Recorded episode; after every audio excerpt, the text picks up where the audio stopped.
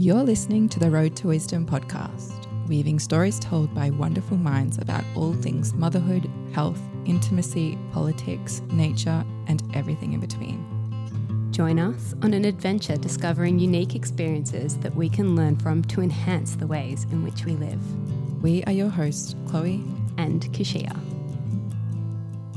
All right, Chloe. So, talking about your birth stories today, mm.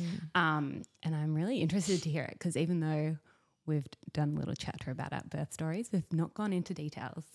So, yeah, can we begin with who are you? Who's in your family? Hello. um, okay, so with us, Brenton, obviously, partner, and four kids Birdie, Pippa, Rosie, Banjo mm-hmm. in order. Um, so Birdie's just turned seven, Pippa's just turned five, Rosie's three, and Banjo is one. Yeah, I don't know how that happened. They're my numbers too. Really? yeah. One, three, five, and seven? Yeah. Hmm. Mm-hmm. Um, yeah, so obviously Birdie was my initiation into motherhood. Yeah. She was the one who started all of this. Um, so let's begin. So yeah. you and Brenton get an egg fertilized. Take it from there. so we had sex once. one time. Um, yeah, just once. Um, that's all it took. Um, no, so yeah, we conceived Birdie very easily, um, which planned? I'm very no, not planned. Um, big planned surprise. the universe. Yeah, the universe knew that's what we needed. That's what happened. Um, so yeah, bird, bird's little seed came along, and um, oh, it was a whirlwind to be honest. Mm-hmm. Like it was not expected, not planned, um, and so yeah, I really there was no preparation, no thought of, you know, what am I going to do or how am I going to do this? Mm-hmm. It was just, it's happening. What do I do now? Yeah. Um, I remember peeing on the stick and I was just like, Can I ask yeah. what what was the indication to pee on a stick? Oh well, my my cycle was like clockwork at the time. Okay. Um. Yep. Like I've never had any cycle problems or like, you know, I wasn't on the pill. I just obviously was trying not to have a baby, but also not doing anything about it. um, so yeah, I um was just late, and I was like, oh gosh, there's a very high chance I could be pregnant. Um, so I went, I got a test. So Brenton was working, um, and at the time we were living together. So um, he was at work, and I had a friend over, and um, actually she was our housemate for a little bit. She was she was there, and um, I was like, I'm just gonna go do it. And anyway, I it was one of those times, and you you've done as many pregnancy tests as I have, um, yeah. um, and you look at it, and it's not. But then, so I did it, and I looked at it real quick because I didn't know that you like have to wait for a long time. So I was like, look, I was like, oh, okay, good, and then put it down, and then I just like look on the floor, and I'm like, oh my god, it's like two lines. I'm like, like a hyperventilating. And anyway, I didn't even know what to do. Like I had no fr- no family around, yeah. and at the time I just got kind of recently had gotten back from being overseas, so there was like I was kind of finding my feet again. Mm. Um, and so there weren't many people around me, and um, and I had no idea what to do, dude. I literally like called the closest doctor and went in, and I was just like, I peed on a stick. It says I'm positive. Like, what do I do now? Like, I had no idea what to do. And um, anyway, he's like, he's like, um, okay, so I'm assuming you would like to get an abortion. And I was like, yeah, straight off the bat.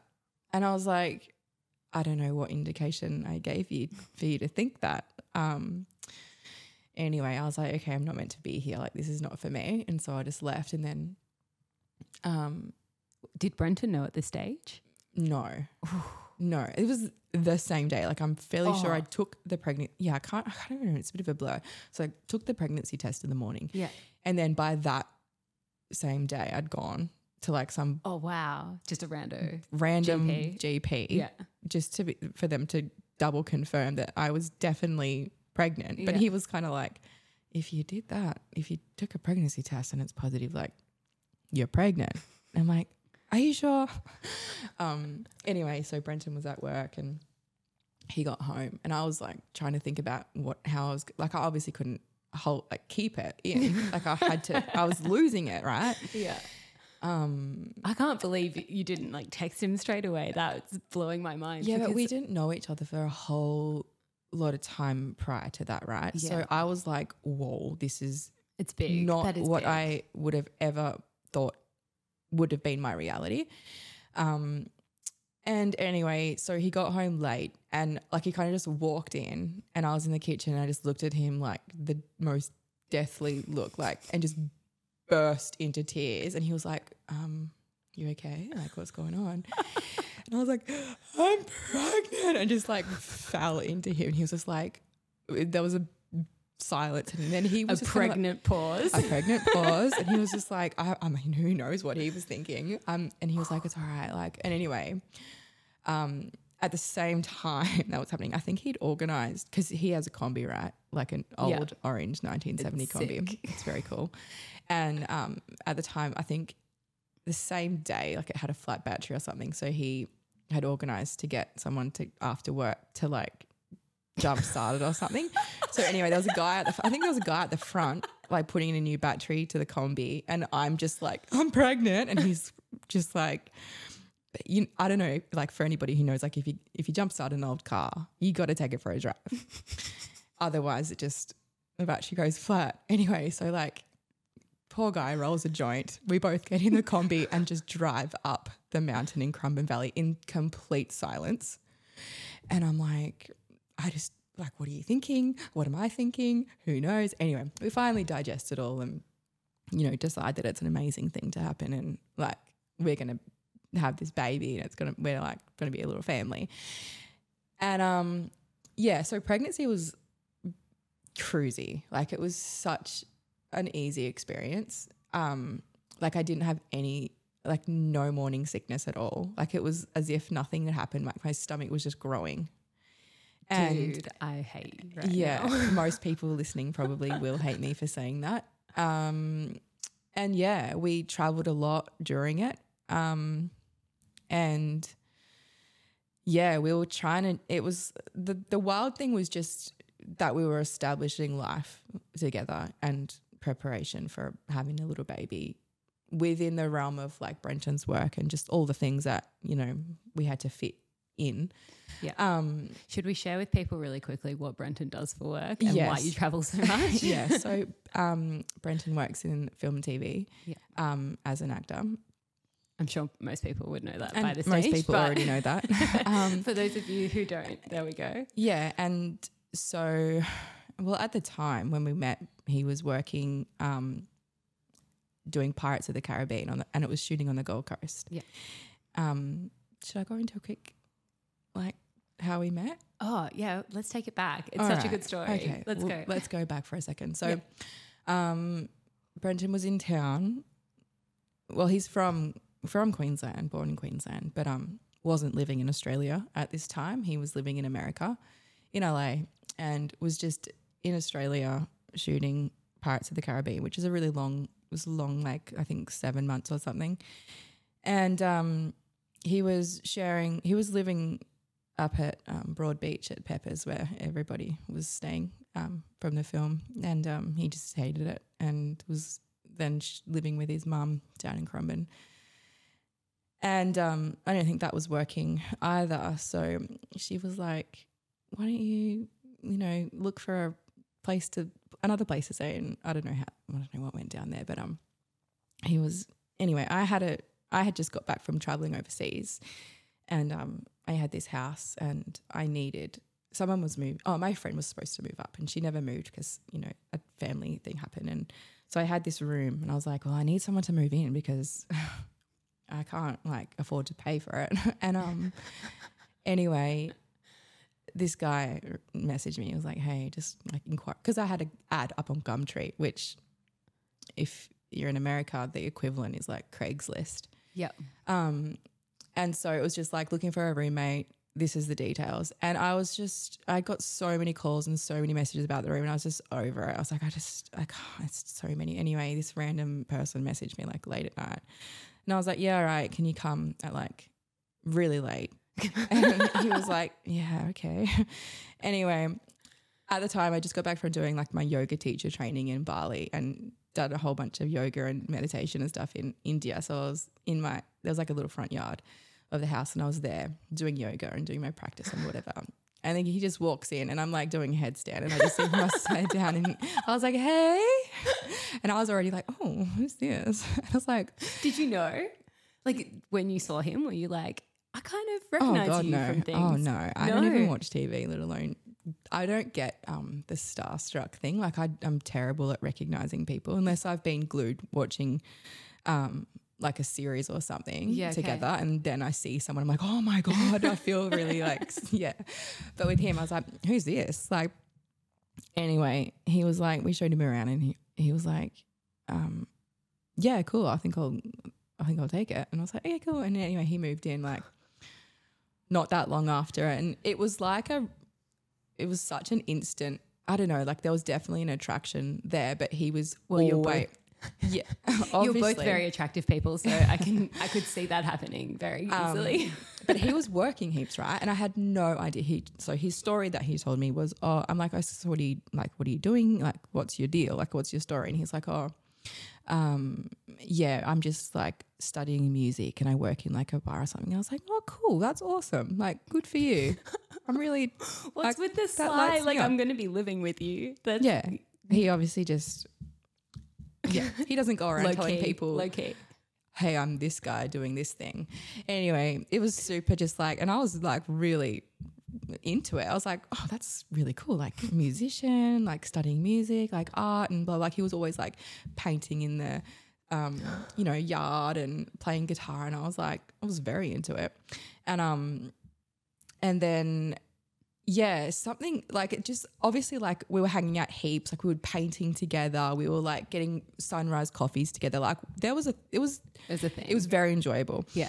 And um And at this stage, you still don't realize that he is not just working at a bar. no, no idea. Anyway, something like he just didn't pay the rent. Like he was terrible at paying. and I was like and I said to my husband, like, I don't think he's got any money. Like he's broke, obviously. Like he's studying like the in the arts Yeah. and you know like starving musician type vibe like Yeah. he, i don't i don't think we're gonna i think we're in a bit of trouble here um in terms of getting any money from this guy. Anyway he eventually like i have to give him a nudge. I'm like dude you've got to pay like you got to pay rent. And he's like oh yeah yeah. And anyway pays it into my roommate's account. And so i never look look at anything. Like i never even like think to no, no one thinks to google their housemate right I think most people do. Do Chloe. they? yes. oh god I i, think a lot of people just like chuck that shit into Google and just double check that they Okay, haven't got a noted for the psychopath future. Maybe living with them.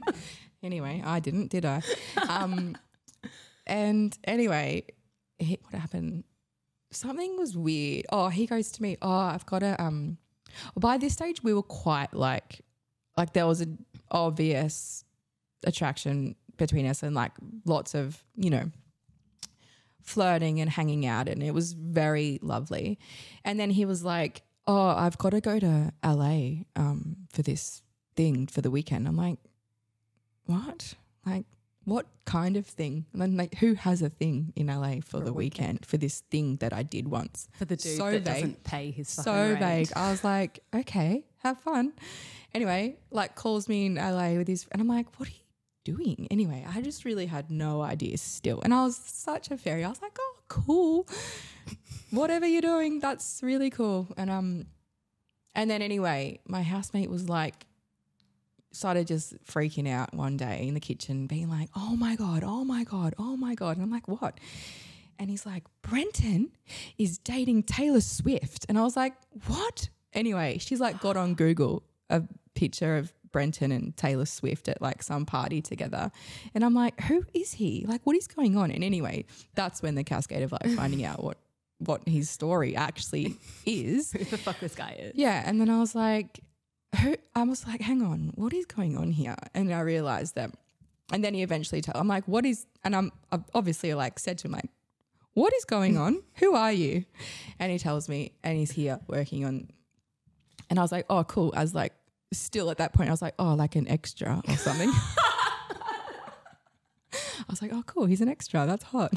I think this is why I love you so much.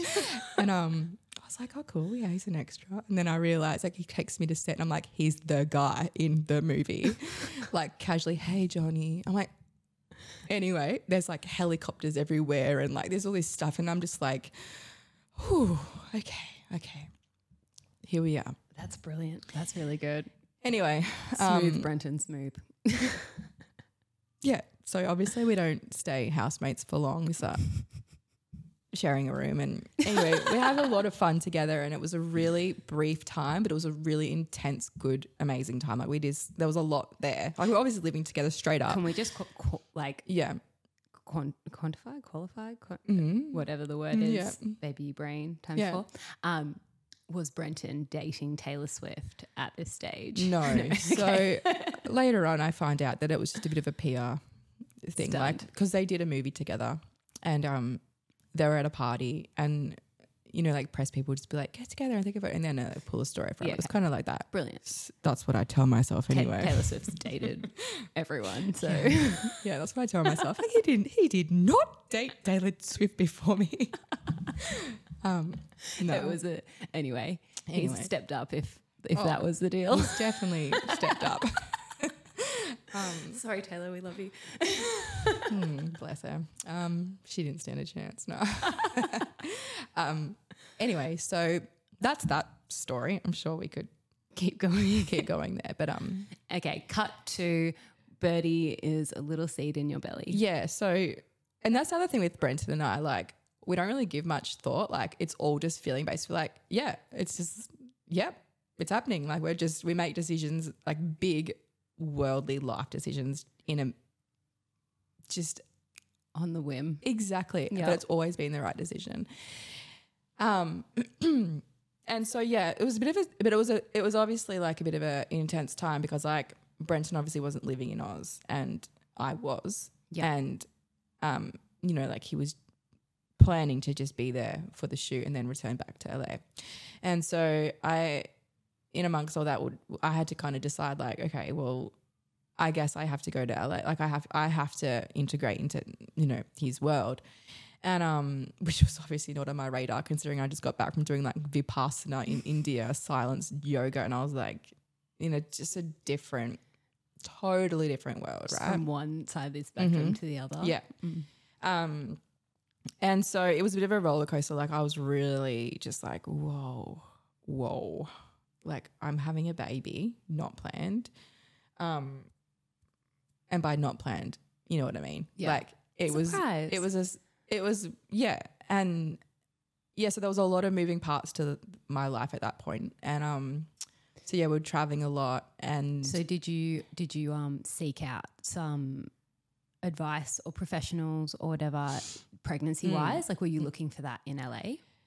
No, because so Brenton just kind of went to LA to do some stuff, and I stayed at home because I was just like, I don't want to have a baby in America. Like I would, I knew that much that Yeah. I want to have a baby at home, um, and so actually by complete chance, Brenton and his mum were having a coffee, and um, it happened to be like right below my midwife's office. Yep. And they randomly just saw it and they're like, oh, why don't, and Fiona Brenton's mum was like, why don't you just go in and like check it out? Which was weird because I wasn't actually there, but she's a midwife herself. So I think she just had that thought like, Yep. this is the path, which I'm super grateful for because it was the best fit for me at that time because ultimately I had nothing, no, you know, like I think I mentioned before in our intro that I obviously have, you know, knowledge about health and all of that, but birth and pregnancy was just really not It's not on your radar it's until not it's the on same. your radar, it's right? not the same as you can't know health but know birth in that way until Yeah. you've really gone through it several times, right? And so, anyway, I met, I went in there and um, I met um, Steph, who became my midwife, and um, I think she was the perfect middle ground for me at the time because um, she kind of just allowed me to make make up my own mind, and she just gave me the information, and I went for it and just made the decisions that I felt were right. I wouldn't make any of them now. I probably wouldn't do a lot that I did. Um, but anyway, just yeah, I I, I was with so her. in terms of planning the birth. Yeah, so Yeah. the plan was so Steph and her team at the time were very home birth centered midwives, but I just didn't feel like I- like I just I was scared of it to be completely transparent. Like I was scared to have a home birth because I had never birthed before. Like I just it wasn't on my radar. Did you know anyone that had home birth? no. Fiona, did she have an inf- No, any she information? No, she was um, hospital midwife, and I think more, yeah, like that was her world. Um, and so, you know, as they really encouraged me, like Steph and the, and her team, were, you know, like that was their thing, and I was like, no, and but that was fine because she, you know, had an, a, connection with the hospital as well in the birthing um, birthing ward. Yep. Which is beautiful. Um, it's like I guess if you're gonna have a hospital birth, it's the ideal Yep. place, the ideal setup. Um, so my the plan going in was that I would just have, you know, a normal physiological water birth in the hospital Yep. and then go home four hours later. This is the birth center. Mhm. Yeah, Yep. cool. Um, and then fast forward to due date, um, nothing was going on. Um, I was 10 days over. And in that 10 days was so intense because you know what it's like to have to get to that point in the journey and everyone starts telling you this shit. Like, you know, you know, like someone told me I had a 1% chance of having a baby naturally after that. And I was like, okay. And Who is this person? all this fear starts coming in and people Yeah. tell you what they think you need to do based on either their experience or what they think they know, what they've seen, you know, all of that. And so I was starting to really panic. I was like, you know, and then everyone's like, you need to be induced because if you don't, then you'll, you know, this is this is your outcomes. This is what's most likely going to happen. And I was like, what the heck? And anyway, thankfully I had Steph to kind of Ground you. yeah, and she was like, "That's rubbish. Don't listen to this shit. You've got this. We'll wait." But then when it started like creeping up to forty-two weeks, she was like, "Yeah, you know, you, let's do it. You know, if you want to do a stretch and sweep, we can do that." And I was like, "I didn't even know what a freaking stretch and sweep was. Right? No idea. Didn't read. Didn't like." It sounds quite like a quite a passive thing too. Like I had one That's friend. exactly what I thought it was. Yeah, I like a thought it was. sweep. Like it, we're just stretching and sweeping. Like, like Yeah, like sweeping like the a kitchen after my kids have yeah. just made a mess. yeah, like it's a massage or something, right? Yeah, yeah, anyway. I, I agreed to it. I was like, okay, all right. It was freaking intense, like, and so invasive and so uncomfortable. And I feel like if I didn't do it, I would have probably had a the, that night or the next day because as soon as I had it, I left and I was in early labor. So like so Brent and I both left and I had an appointment for um electroacupuncture um straight after that appointment. Yep. And um on the way there we stopped at this little art store to just like we always did like have a little look and get some stuff and um, I was like, oh, I am feeling so tender. Like this is, I'm really cramping. Like this is, I think, whatever that stretch and sweep was, like it really hurt. Like I'm not feeling great. Like I'm feeling like pretty raw. Anyway, like I go to my acupuncture appointment and I last like 20 minutes and I'm like, like on the walls, like, oh my God, like the the contractions are so intense.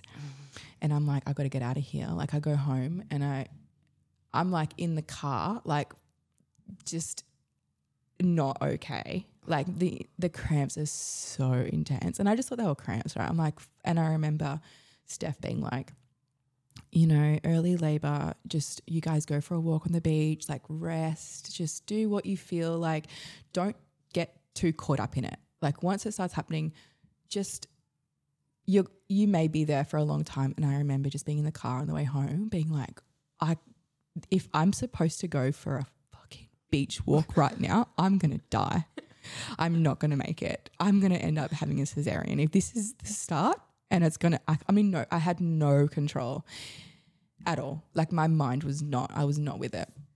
And anyway, I get home, like, I shower, shower, like get water, like I need. And anyway, I'm like, call, please call Steph. Like I'm really struggling already. And he's, she's like, oh, on the phone to Brent, like, oh yeah, she'll be right. Just like, you know, go for a walk. And then she can hear me. And I'm like, she's like, oh, wow. Yeah, no, she doesn't sound, no, no, no. She, let's come in if you can. And I couldn't even get down my stairs. I was like so close already. And then I was like, so from our house to uh, the hospital where she was born is like half an hour drive. And it was a long half an hour. I was hanging over the back seat, like holding on because I couldn't sit on my bum anymore because I was that far along already. This was like 50 minutes after The I- stretch and sweep. no, no, Oh. acupuncture. Oh, okay. But, but prior to that, I was like strong, like really feeling the yeah, cramps. yeah. Anyway, like got to the car park. I was like, I can't sit down. Like I can't get. This is not. I'm really uncomfortable. Yeah. And so she like got me in a wheelchair, and I'm like, like not being able to sit down. And I'm like, this is intense. Like if I'm at the beginning, I'd um, and I'm panicking because I'm like, yeah. I'm not in control. yeah, yeah. Anyway, like I get into my room and it's like dark. The pool's there, the water's there. It's you know like she's got you know like salt lamps and candles and like I'm like oh okay like I take my clothes off and I'm just like I got to get in the pool, and I just got in there. I was like my whole body just like like I just got in there and it was I was blocked off and I just went into it. And it was just us. Like obviously no one was there. No one was coming in, poking, prodding, nothing. Like I was just by myself with my own thoughts. And um yes, I got in and I was just like from then I just had I felt like I had complete control. So I was moving with the contractions quite easily. Like it was obviously intense. Um and then it was really quick, like 40 minutes in there. In the from when you got into the pool. Yeah. Wow. Yeah. That's insane. Okay, so what was the time frame from the stretch and sweep until Um, by memory, it was like 10 a.m. appointment or whatever. And then Yep. she was born at like 2, 2.35 or something in the Arvo. Are you serious? Dude, that is insane. Mm. It was intense. that is intense. That's Yeah. that is It's- actually it's, too quick. Yeah, yeah. You don't want that for your first birth because I feel like obviously you don't know what to expect, right? So Yeah. you're going into it like, you know, and I I had this plan where I was like, oh, you know, we'll we'll eat, we'll dance, we'll put music on, we'll go to the beach, we'll have a swim even like we do. I'll I'll run a bath and I'll I'll put, you know, my, my oils on and I'll um you know, I'll even journal a little. I'll journal. I don't know. I'm gonna have plenty of time. That was not the case for me. Like that rug was ripped from under my feet, and I was just like, I couldn't land. I honestly could not land on my own two feet mm. after that stretch and sweep. And that's why I think had I just waited and really, and because I was apprehensive about all of the shit, like there was an inner knowing of how I was going to do it, and I, I'm, I'm quite connected to my own, you know, intuition and what I know to be right for me. But there's a lot of cloud. There was obviously a lot of cloud there.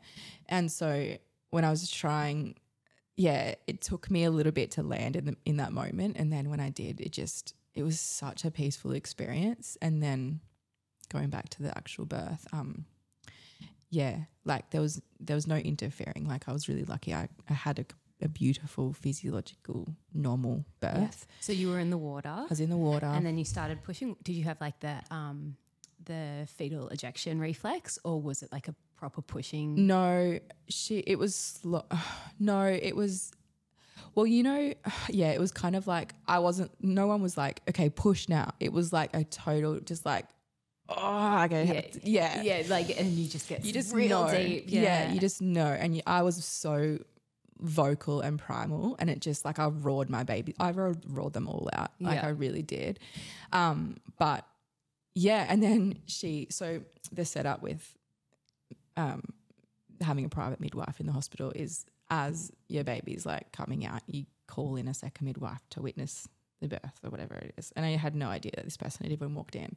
And I kind of just like looked down and like I pushed Birdie out and I like got her out. No, did I? Yeah. Steph was like, pick up your baby, pick up your baby. And because she was kind of like at the back, because my birthing position was like on my knees, kind of like with my hands over the, the pool. Yeah. So I was like more or less on all fours. Yeah. Um, and then so yeah, I grabbed her out and just like lifted her up. And I just my first words to my baby were like, "That was so easy." And I looked at the midwife the second minute. I was like, "Who are you?" like I had no idea who this person was, and just and she was like, "It was easy, was it?" I was like, "Honestly, that part was like that was absolutely delicious." Like Did you feel the difference from like from that really chaotic place? And I I remember feeling that where you just feel like everything is out of control and that Yeah. a bit of panic. Yeah. I've actually like I've had it mildly in two of my births and massively in one of them. Um, and then when it came to like birdie crowning and Mm. that and your body just bearing down and pushing, did did your mindset change? Like did you feel that tangible change in yeah, like because you're like, "We're here, we're here." Yeah, We're yeah. here. I'm here. I'm here. I made it. I'm okay. I'm okay. Yeah. It's like you have an inner dialogue where you just, it is like that primal knowing. There is a knowing. Mm-hmm. And if you allow for the clouds to clear, Yeah. you can get there. Yeah. But I was really lucky because I had someone who wasn't interested in interrupting that. And her, she, she played her role really well. She just observed me Yeah. and she witnessed the birth of me and my baby doing the dance. Whereas many midwives, I mean, I'll just generalize, but I feel like it's rare Yeah. for that person and those people in the birthing world to let go of their ego and just actually sit back and witness birth. But even their fear, I Mm. feel like the way you're explaining it, Steph didn't have fear around No, birth. none. And she didn't bring that into the space. No. Whereas as like with so many so many midwives who have seen so much, Yeah, they've seen some pretty traumatic stuff, especially if they've worked in a hospital. So totally. and then that comes into your Yeah. space and then all of a sudden Mm. they panic because if they do something wrong well then they're They're liable yeah. Yeah. so it's it's that awful cycle but Yeah. So, um, it was yeah, I was really incredible. lucky to have a birth like that um, for my first birth. Um, and then after that, I was like on such a high, and I left the hospital four hours later. But it was really looking back, it was such a, you know, and just after she was born, like, you know, we had that skin to skin, like there was no interruption, there was no one coming in, there was no one, you know, in our halo, whatever you want to call it. Um, so yeah, and then I was okay, and I just, I mean, I I wasn't a, I just don't think I, I don't even know if I have the, the vocabulary for it, but I definitely wasn't. It was yeah. What is that like that post birth? Uh, the high Yeah, high. it's such a high, Such and a I high was and not. the best Yeah, it's it was the best, and I was so excited and so pr- like I was so proud of myself as well. I was like, I just fucking did that. Like, I did that, oh God, and I was okay, and I was okay. Like, I actually I'm so good right now. Like, this is the old. This is what I wanted.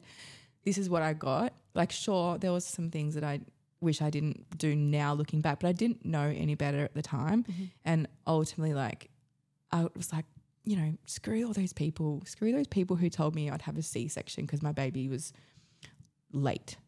Like, no, she had her day. That's what she wanted.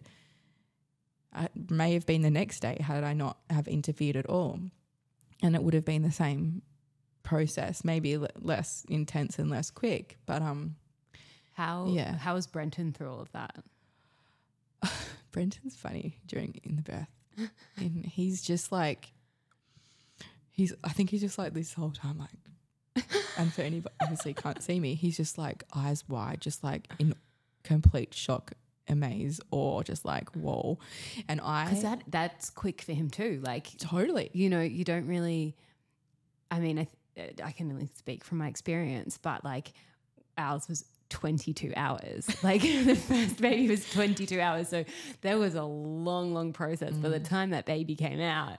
Like we were both very ready for it we were exhausted. Like toggle was fucked. I was fucked. The baby came out and it was just like oh my god like that was that huge working process but what was it four hours Yeah. four hours that's a for my first birth. for your first birth. So like that's that is a huge. It's intense. Yeah, that's intense, and it's a it's a massive thing to process. And you guys have had to do it in like like the shortest period of time.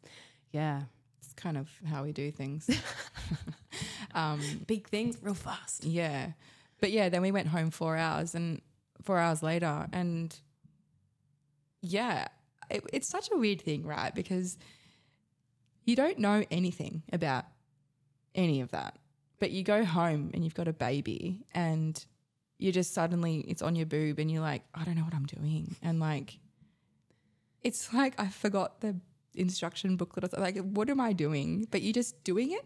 Did you do any prep preparation in terms of post birth? Like, Honestly, did you know it was not on my radar. So we did like a um we did and here's the other thing I was really lucky with is that Steph was really hooked up with like breastfeeding is the only option really. Like and that's the other thing that I loved about having my midwife and I was really lucky is because I made it really clear what my intention was, what kind of birth I wanted. And so there was never a time where she was like, you know, you could have you could just have an epidural. You could just have something. It was just like it's not available for you.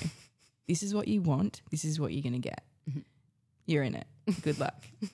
and I actually really appreciated that. Um, but the other thing is that she was really, really into breastfeeding. And so I did invest a little bit of time into that prior. I had some horrible, like my breastfeeding journey with Birdie was horrific. Like Brenton was s- milking my, like squeezing like little tiny droplets of liquid gold into syringes, like trying to get something because Birdie's latch was, it felt like like glass shredding my nipples every single time she would go on there. And this went on for like six weeks, but I was like, there is no option B. Like I'm breastfeeding this baby Yeah. and I'm not, there's, there is a way. Like do not, I can see shit coming out of my boobs. Like there is milk there. I'm a woman. I, this is what I'm supposed to be doing Yeah. and I'm going to do it. And don't give me any other options. And I, I exhausted every last option, and I ended up getting there. But it took like a solid two months to really be comfortable breastfeeding Birdie, and it was not easy at all. But I had that support too, um, which was amazing. But um, yeah, my postpartum was hard yeah. yeah, it really was. Like I had no one I had I had no one really around that was teaching me what I actually needed.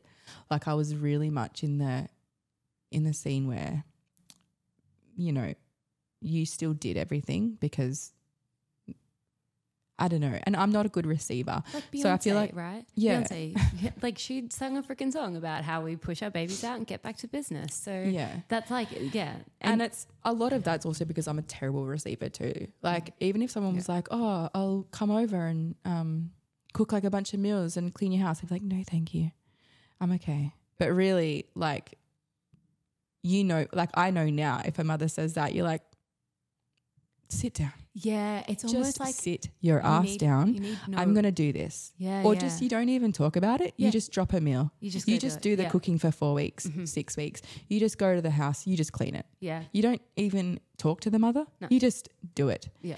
And I definitely did not have any of that. Um, you know, and I I look at um, you know, my friends now that are about to give birth and all of the things that are happening to them and they've just got like meal trains and you know, people looking after their kids and um just all of the shit. I was like, wow, that was not that was not the FME.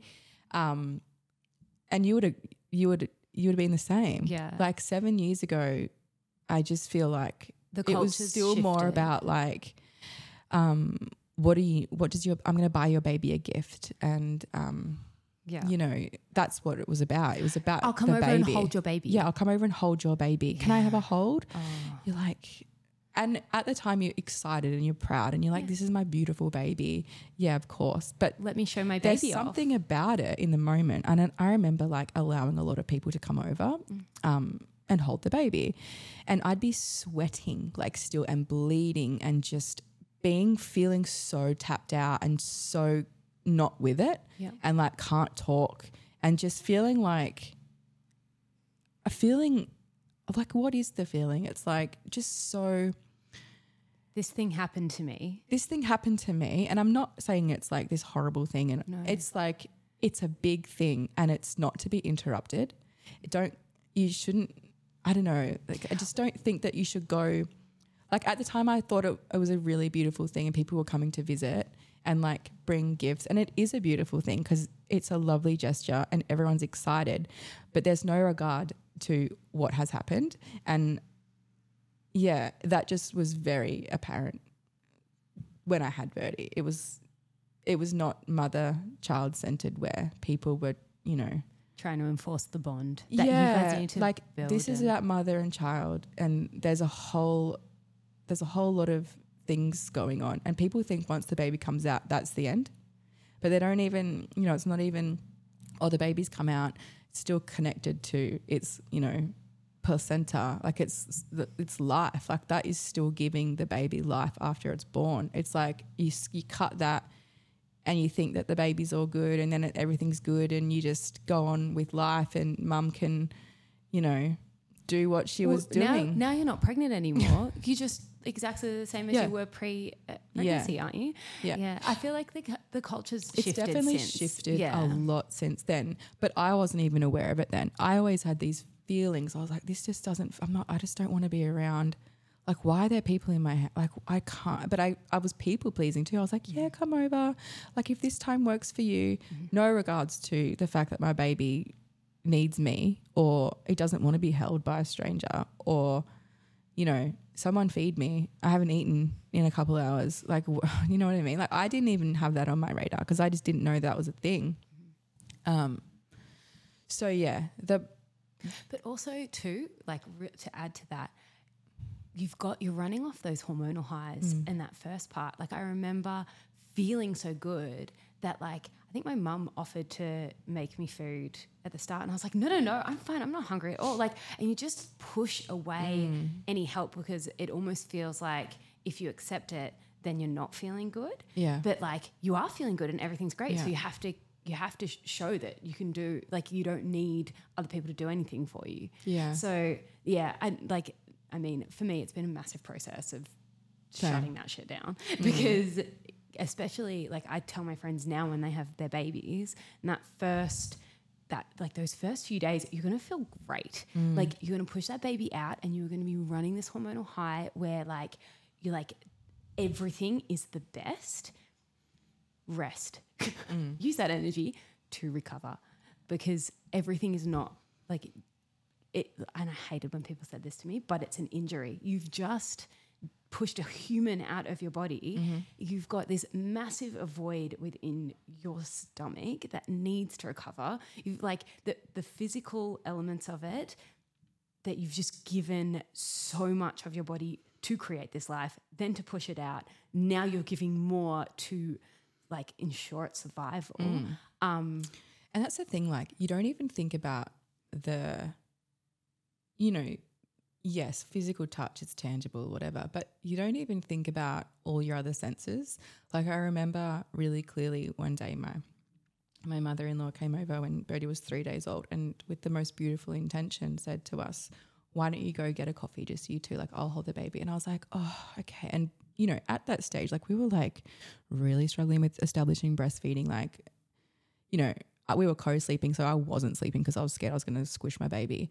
And I was like, oh, okay, I'll go. And I remember just sitting at the cafe, like shaking almost. Like I just felt not like I should not have been there. Like my whole body was, it's like I had a fever, like I was shaking, and I was like, oh my god. And it, and I just thought it was like, oh, well, I just had a, you know, I haven't been sleeping, and then whatever. I'm not drinking coffee right now, and I'm just obviously really tired. But it's taken me up until like you know recently to realize that that coherence and the smell of your baby and that hormonal you know cocktail that exists on your baby for days and weeks after it is born months. and you touch it and you smell it and you put it on your mouth and it absorbs into you and is a part of you and is required for the signaling of your body to heal and to come back to itself.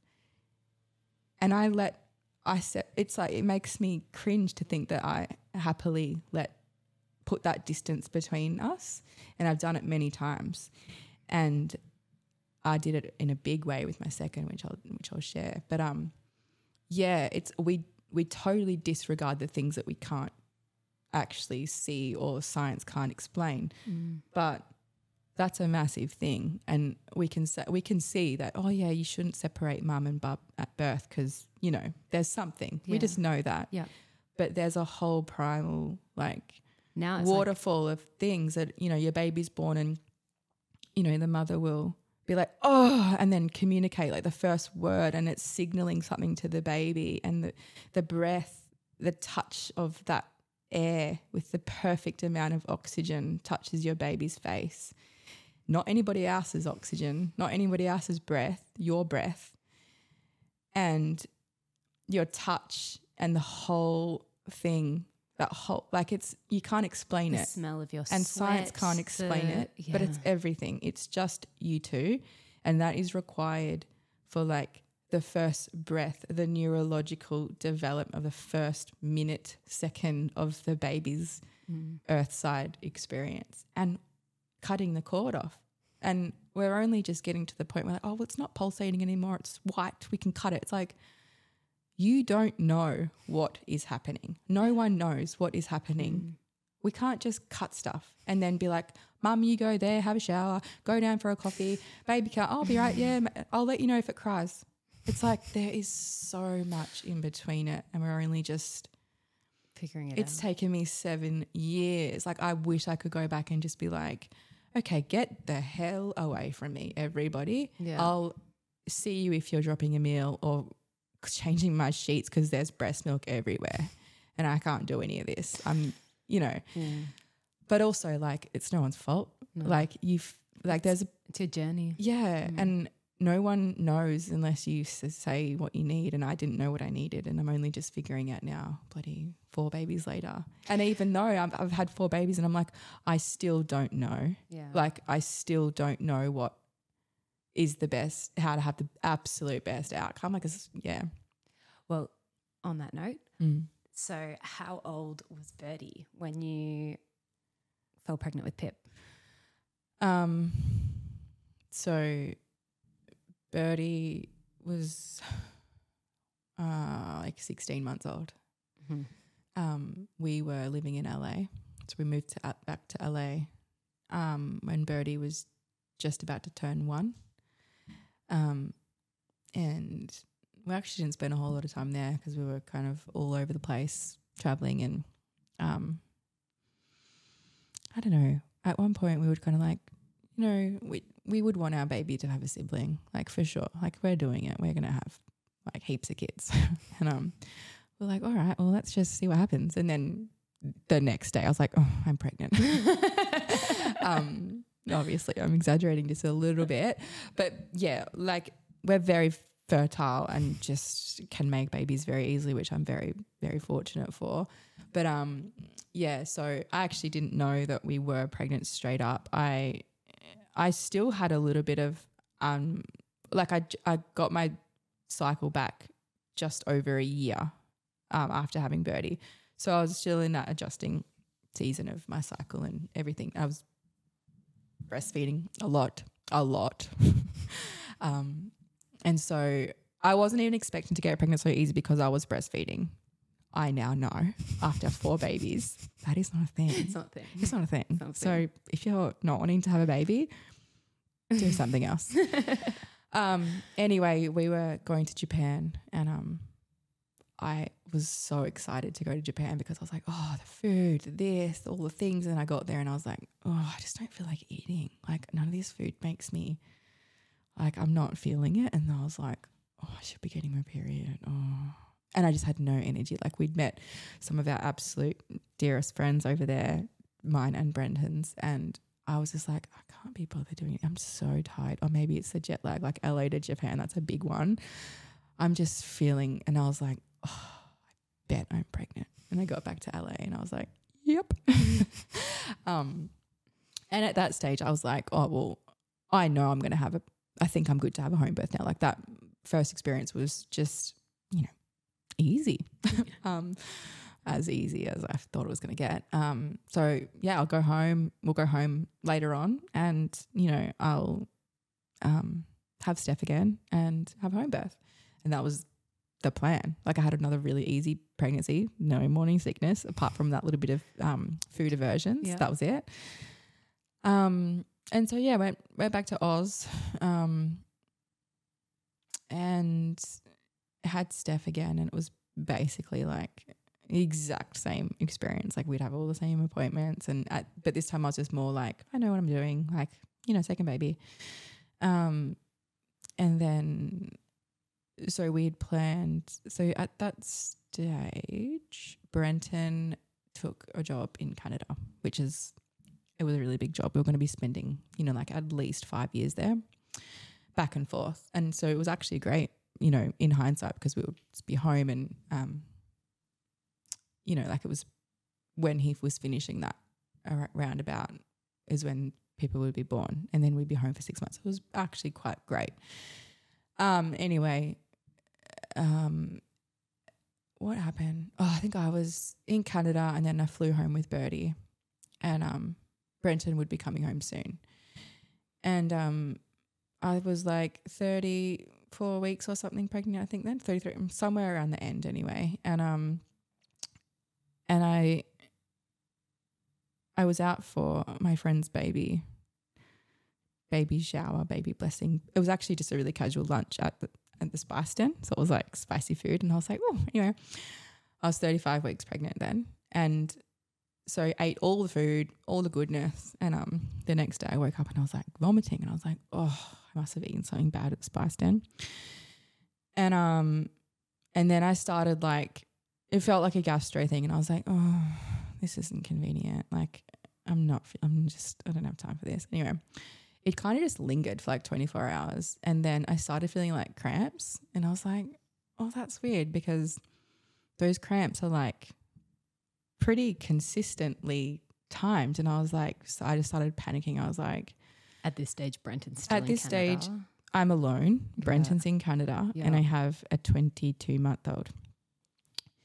And um I'm I was worrying and I was like I'm just going to I'm to call a babysitter because Brenton's mum was still working as a midwife at this at this point. And um I was like I'm just going to call our babysitter and just see if she can come over and just take Bird down and I'll just rest. And at this point I was just getting like more and more in like these cramps were just, you know, very and I started timing them and I was like, oh, this isn't good. Anyway, I call I call Brenton's mum and I'm like, this is what's happening. She was like, I'm coming now and just leaves mid shift. And um Brenton's cousin who I'm quite close with, Kate, she um she was she was around. She was living near me at the time and we were we were really close. So she came over too. And she's like, We'll just we'll take you and but my midwife was also on holidays at this point, so I couldn't couldn't talk to her and I had so her um another midwife I think it was Maria. I actually can't remember it was Maria or Rose. It's how um I think it was Maria. Um I met her. She was like, Oh, I'm at the hospital. So if you want to come, I'll just check you. Like we'll see what's going on. If you want to put your mind at ease, like I'm sure it's nothing, like you're fine. You probably just yeah, you probably just got a little food bug. Like you'll be right. And I was like, Great, this is what I want to hear. I didn't have no bags packed, no because I'm planning to have a home birth, right? Like I've got my box, I got my pool there. I'm like, I'm doing this at home. I've I've made up my mind. And um got to the hospital and it was the same room that Birdie was born in. And um, I was like, oh, this is cute. And um, this the whole scene was just so far from what I would have wanted. I had my mother in law, I had Kate, who, you know, not the worst people to have around, but it's just not what I it's not what I envisioned. It's not what I wanted. And I had a team of people around me who I had never met before. And um, Maria was like, let me just, I feel like by your body language and what your body's telling me, like, I feel like you're in labor. And I was like, Brenton's not here. I can't. Like, it's not, this isn't the plan. I'm in hospital and Brenton's, and it's, it was really brutal because so when you're flying home from Toronto um, to Australia, there's like one flight, and it's like at eight eight forty five p.m. and you get to Australia twenty something hours later. And anyway, like just before he was like, "I'll leave now. Like if you think you're in labor, I'll leave now. and I can get that flight, and I'll be there in like twenty hours." And I was like, no, babe, just don't worry about it. Like, I honestly think I just got gastro. Like, I just feel like I need to just get it out and I'll let you know. Is this before you got to the hospital Yeah. that you had that conversation? And I was Yeah, like, okay. don't, don't come home. You'll be, it's okay. Yeah. Anyway, I go to hospital, don't talk to him again. And I'm assuming during this time, Brenton's mum's like communicating with him, being like, no, the baby's it's coming now. And he couldn't get home uh, for another, like, he couldn't leave for like another 24 hours after that. Yeah. And it takes like 24 hours to get home. Mm. And um, so yeah, we, uh, she's like, You're having this baby. And I was like, I was not okay about it. Like, I was not in the headspace. I was not prepared. I thought, like, and I was only 35 weeks and six days. I was like, Why? Like, why is this happening? Because my other baby was born at almost 42 weeks. Yeah. And it so it just wasn't like, we didn't talk about, like, oh, what if? What if the baby comes early? Mm. um anyway it was a f- horrible experience. I was just trying like i was ramping up. I was like all right i'm doing this then. I'm gonna have this baby. I'm gonna give birth to my baby. It's she's gonna be fine. Like i didn't think about anything else going wrong. And i had this stupid nurse trying to like shove a drip needles in my arm. And i was like it was it's the pain was just fucked. Like i was in labor. And I was like, get away from like, and I was just was like getting so frustrated. I was like, just fuck off. Like, and I had like the whole room, it was bright light, like there's people around, and I had like, you know, family mm-hmm. members there. And I was like, whoa, I just was, I felt angry. I was Yeah. pissed off. Yeah. And I had people talking at me and like trying to shove shit in my arm. And I was just like blowing. I was really angry. Anyway, she was born, she was tiny, she was 2.7 kilos, birthed exactly like I did with Birdie, basically. Like it was my thing. Can I ask Yeah. what was the timing from when you got into the hospital to? It was quick. It was like the same as Birdie, less than. oh, really? Yeah. Yeah. Okay. And so I birthed her. We did on the bed or floor, earth birth. um, I couldn't get in a pool because they were idiots trying to do all sorts of monitoring and stuff. And I get it why they were trying to do that. Like I was admitted, like yeah. that's what they want to do. That's Yeah. what they try to do. Um, and yeah, I felt like I, there was no one. There was, and I know there was no one there advocating for me. Like no one there that knew what I wanted and who I was and how my body worked. Yeah. So I was in a sea of just you're going to get what you get here, and I was so vulnerable. Like I had no partner, nothing, and um. Anyway, so I birthed her and like I pulled, got her off the ground and I like held her and I was like, "You're okay, you're okay, like we're okay." You know, just that whole primal, the speaking that you just unconsciously do. And then they were like, "Okay, we're gonna have to take her," and she's not breathing or something. And I was like, "What? She's fine." And anyway, like the whole cascade of just like take her cut, like I guess it was probably like good. I don't even know, like a good chunk of time before, but not a not half an hour or forty minutes or an Yeah. hour. It was like you know maybe 10, 15 minutes, and then cutting cords, taking her, putting her under bright lights, and being like, "We've got to take her. She's not breathing properly." And I was like, "What the fuck?" Like what do you mean? Like she's fine. She looks fine. Anyway, they take her and I'm with my middle, like trying to clean myself up, like trying to just, you know, like I'm obviously just given birth. I've got there's fucking shit everywhere. There's blood everywhere. I try to take a shower, but I'm like just cannot stop shaking. My whole body's just going into like Shock. shock and just, you know, like I'm I'm not even here. Like I'm not even thinking. I'm not even. I don't even know how to put like one foot in front of the other type thing. And then, um, yeah, that's really when the shit just began because they took her and I didn't consent to anything happening to her. My mother-in-law went with her and they started giving her like IV antibiotics, hooked her up to all the shit, admitted her to NICU, and I just walked in later. And I was like, what the fuck is this? Like, what is happening to my baby?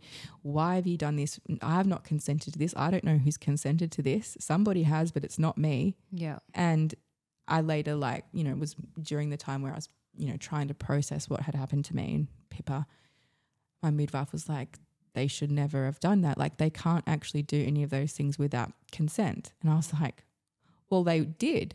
Like they didn't even. And she's like, my midwife basically was like, usually we would, you know, send for cultures for, you know, if there's got to be a reason. Like we would only want it. You, we would advocate for you to only do antibiotics if there was a good reason why. And at the time, Did they're have ju- a fever or at the time the justification was because I was presenting unwell. Like I had apparently had a high temperature. But now that I know, you know, several years later what a freaking fever is, I wasn't worried about it. And I wasn't worried about it then, even then I had no idea that, you know, possibly there could have been a complication. But um yeah, so I it was such a horrible experience in the sense that like I was obviously by myself and my other baby, Birdie, was just like somewhere, don't know, with someone that I don't really trust. And Brenton's on a flight. If I don't even know if he is, like I just there was so much going on, I didn't even have a phone. like um and then I had Pip just like in NICU, couldn't touch her. She was tiny, 2.7 kilos. And they were like, Do you want a bed? And I was like, What do you mean? Like, can I just, I'm just going to sit here all night. Like, I'm not obviously leaving the hospital. Like, are you kidding me? And they're like, Oh, yeah, you can, why don't you just go up to um the maternity ward? And I was like, Okay, for what? Like, and they'll just, they'll just make sure you're okay. I was like, Okay. So, no, it was just like, I was just some, like, add on. yeah. And I was like, where is my midwife? Like, where is my people? Like, who, how, like, I chose this for a reason. Anyway, um, no one told me about after pains either. Like, that wasn't on my radar. And I just was the biggest ball of mess, like in the maternity ward by myself with a whole team of people. I had no idea who they were. They had no idea who I was. My baby wasn't there. I was like full fevering, like the worst after pains ever. And it, I was like, and they're like, just take drugs for it. I'm like, no, no, it's not how I roll. Just, I'm okay. Like, this is actually what's required. I'm not a hero. It's just what's required. I am going to breastfeed my baby. Like, what do you think? I'm just going to drug myself? Like, no, thank you. Not my jam. Anyway, I eventually, I learned a lot actually through that journey. And, um, yeah, obviously I had to have another baby to, which I'll talk about another time as well. Um, to have a similar, similar journey to realize that the hospital really just is ticking boxes. Um, but yeah, I held on to a lot of a lot of grief over that birth. Like it took me. I still think about it, and when I learn something new about like baby's first breath or breathing or you know that whole the coherence between mother baby you know environment and everything i'm like fuck that was unnecessary. Like that was so unnecessary.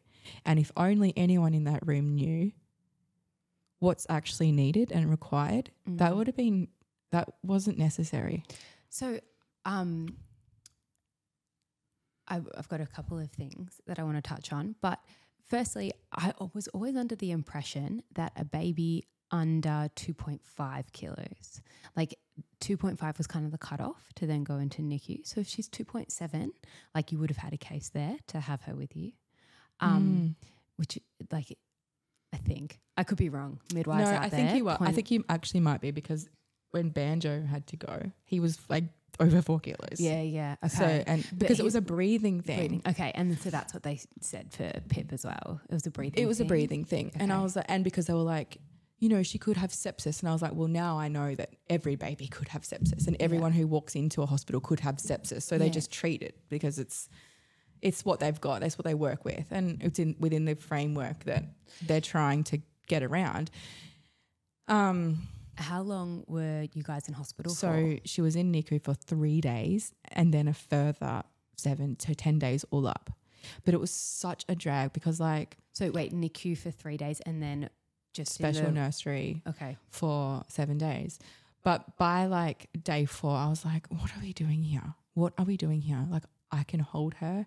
She's getting stronger. Like I can, I've got a fridge full of milk because by then I was like, I'm going to start pumping like the minute because I I couldn't do anything else.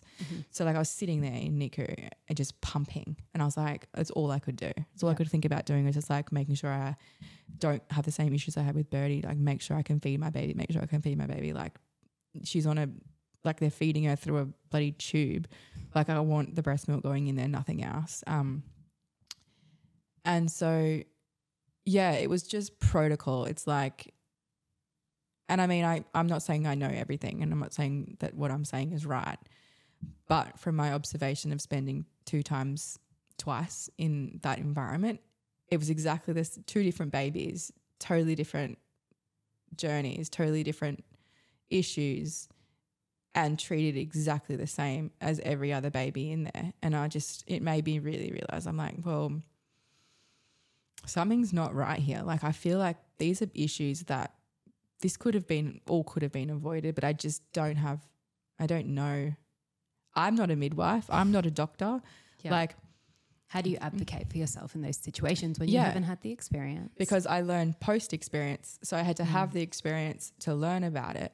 And since I don't take everything a doctor says as gospel, I'm going to go look at stuff after and I'm going to figure something out because in my whole body, I know that something's not right. Yeah. And I know the way that it was handled wasn't right. And I know that it's going to have long lasting effects for my baby. Yeah. So I'm going to figure it out. And I've tried. And then there's a lot of it. I'm just like, I had to walk that for some reason. Yeah. And I did. And what am I going to do about it? Yeah. so, um, but yeah, so it was quite traumatic. I mean, not as traumatic as some, but it was my traumatic. So I still definitely hold on to some, it's just a little bit of like anger towards certain situations where it still doesn't really make any sense to me. I'm like, there's no rhyme or reason for that. But um, yeah, she's groovy now. Pip's good now. She's a grooviest. She's cool. Thanks for tuning in to the Road to Wisdom podcast. To join the journey, you can follow us on Instagram at the road to wisdom.podcast and at www.theroadtowisdompodcast.com. Don't forget to subscribe and leave a review. We look forward to seeing you next week with more juicy content.